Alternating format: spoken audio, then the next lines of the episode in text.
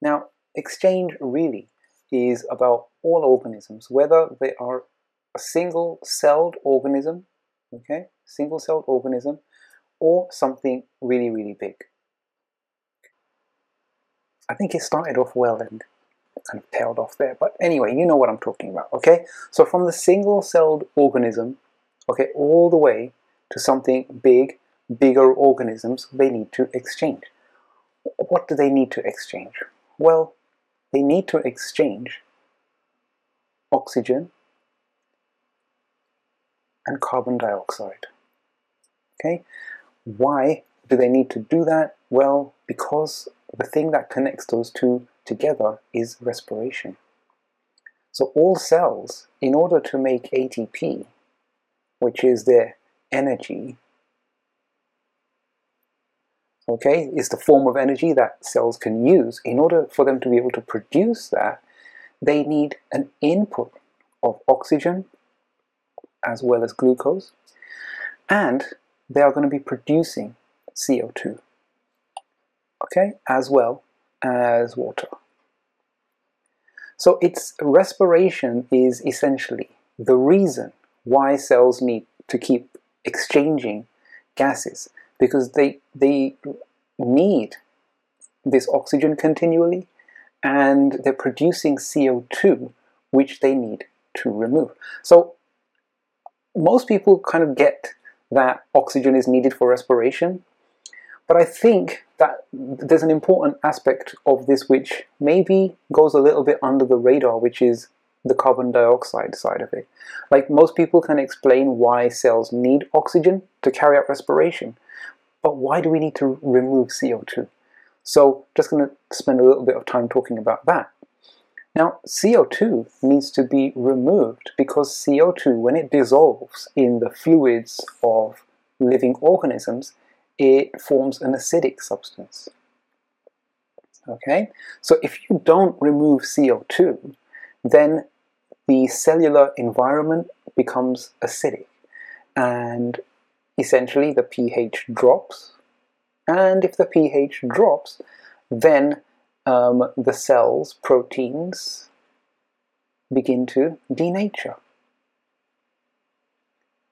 Okay, so that's really you know the main reason why you cannot allow the CO2 to build up. It's fine um, having lots of oxygen having, uh, and being able to carry out lots of respiration, but then if the CO2 isn't removed, then pH drops, proteins denature, and then soon, soon the process of respiration will have to stop because all the enzymes that are carrying out respiration and all the proteins needed to, to keep that process going, they will start to denature because of the buildup of CO2.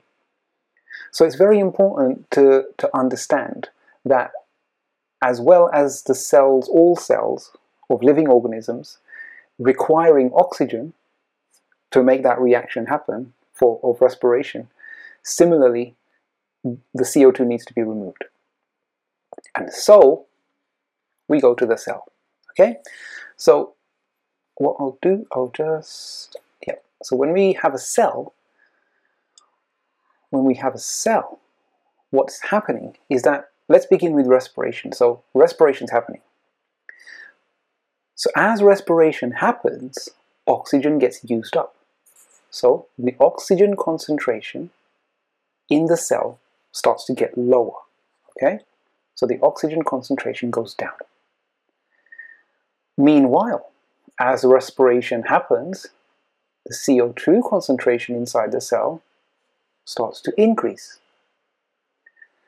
Now, what's happening is we're starting to get a concentration gradient because as the CO, as the oxygen concentration inside the cell gets lower as it gets used up in respiration, it becomes lower than the outside of the cell. So the oxygen concentration outside of the cell suddenly now is higher than the inside of the cell. So now we have a concentration gradient. Now, that concentration gradient means that oxygen will diffuse down that concentration gradient from the outside of the cell in to the cell.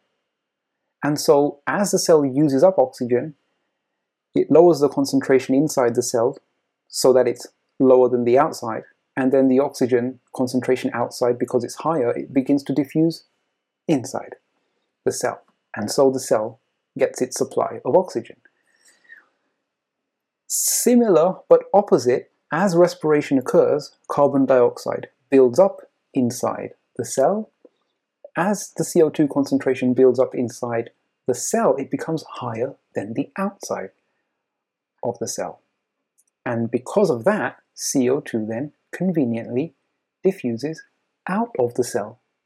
And thus, the cell gets a supply of oxygen and it, it gets to remove the CO2. Okay? But the, these aren't active processes, these are passive. This is diffusion, and I hope that you can, I hope you followed how it's because of respiration that we have those two concentration gradients.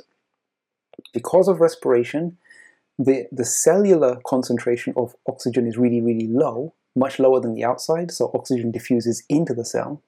And because of respiration, the, the CO2 concentration of the cell is much, much higher than the outside of the cell, and therefore CO2 diffuses out. Now this is fine for a single cell, right? So as we have addressed, it is diffusion. It is diffusion that is the process that supplies the cell with oxygen and allows the cell to get rid of its CO2. That is diffusion, okay?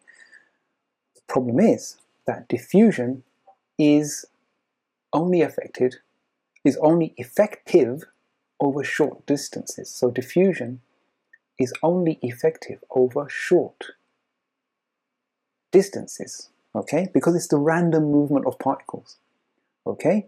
You can you can random if by just randomly moving through your house, you'll eventually make it out into the road. But randomly moving is not going to get you all the way to the shop or to college or, or wherever to school. Okay, random movements won't get you very far. So in the same way, um, diffusion is only effective over very short distances. So while diffusion is fine for a single cell, where the diffusion only has to take place over a very short distance, diffusion is not okay. Diffusion is not sufficient over greater distances, i.e. for larger organisms. Okay, um, so one of the concepts that we use to explain that is the idea of the surface area because diffusion has three diffusion has three factors that affect it. Okay? First is the diffusion distance. The second is the surface area to volume ratio and the third is the concentration gradient Okay, the concentration gradient. Now the concentration gradient has to be big, the surface area to volume ratio has to be big, and the diffusion distance has to be as short as possible. Those three ingredients give you a sufficiently high rate of diffusion.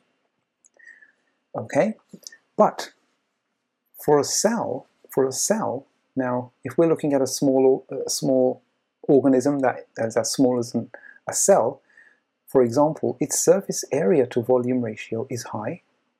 Okay, its diffusion distance is super, super low, and the concentration gradient is quite high as well.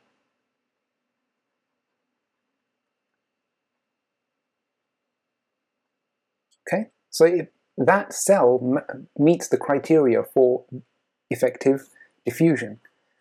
If we look at something as big as an elephant or any kind of multicellular organism, what we will find is that relative to its volume, its surface area, so the surface area to volume ratio will be low.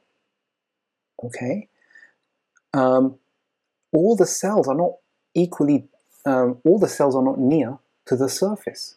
So the diffusion distance, so the distance diffusion distance, the diffusion distance is also going to be very high. Okay, because there's a lot of cells not near to the surface of the organism, so the, the, we're requiring the diffusion to happen over a very, very long distance. Okay, so that's not going to be enough. Uh, so that, that's going to be not in the favor of a high rate of diffusion either. So we've got the surface area to volume ratio, which is low, we've got a diffusion distance, which is high, and we've got concentration gradients. We've got concentration gradients which are going to be very low. Okay, and therefore uh, we're, we're going to have a buildup of carbon dioxide inside this organism, and therefore the concentration gradients are not going to be very high. Okay, so so we can see that for a large organism with a low surface area to volume ratio, with high diffusion, with you know great diffusion distances, we are going to have an insufficient rate of diffusion. Okay, and that's uh, like I hope that we understand that. If if we are to explain it further, okay, let's let's divide this elephant up into cells.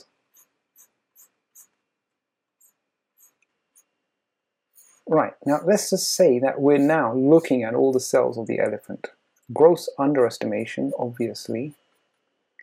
Okay, but what we're saying is that, yes, there's some, like, there's, that there could be diffusion happening around the surface area, around or across the surface of the elephant, though given the thickness of elephant skin, I would, I would really doubt that.